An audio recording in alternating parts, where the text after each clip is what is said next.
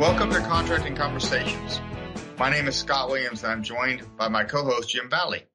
Today we are talking about back to basics and the industrial contract property management with Ms. Tonya Guy Green, DAU's Learning Director for Property and the Learning Asset Manager for the new property credential. Tonya, thank you so much for being with us here today.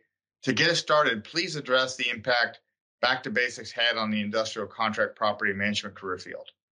The biggest impact that Back to Basics has had on the 1103 property career field is the fact that that career field was removed from the acquisition workforce, which means we are no longer an independent functional area. We are now considered a knowledge area within the contracting function.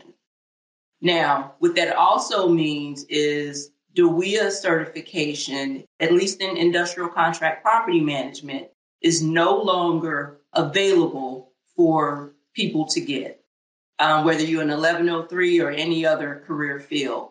However, those of us who have already been certified in industrial contract property management, we get to hold on to those certifications as well as we're eligible to be grandfathered into the new contracting single level certification. That's interesting, Tonya. So, what impact has this had on the DoD components or will have? Excellent question. Because, you know, with respect to the DAWIA certification, DoD components actually use that as one of the criteria, specifically the education training experience um, criteria to appoint their property administrators and their plant clearance officers. So now they're left wondering how do we address that criteria now? What training do we have our people take? How do we get them educated? So that poses an issue for them. Hey, Tonya, are the courses that were previously available in property to achieve DAWIA certification still available now? Yes, absolutely. Um, IND 105, Contract Property Fundamentals, as well as IND 205, the auditing concepts for the property management system, those are still available and will remain available. There are no plans to discontinue offering those courses.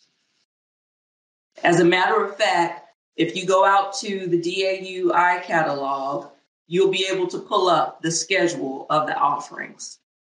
Great. Thank you, Tonya. So, what is next for the industrial contract property management? Well, we'll be discussing just that in part two of our interview with Tonya with a discussion on the new property credential. That'll be exciting. That's a future of DAU is credentials. So, folks, this is all the time we have for today. But please, if you haven't already, please subscribe to our Contracting Conversations channel.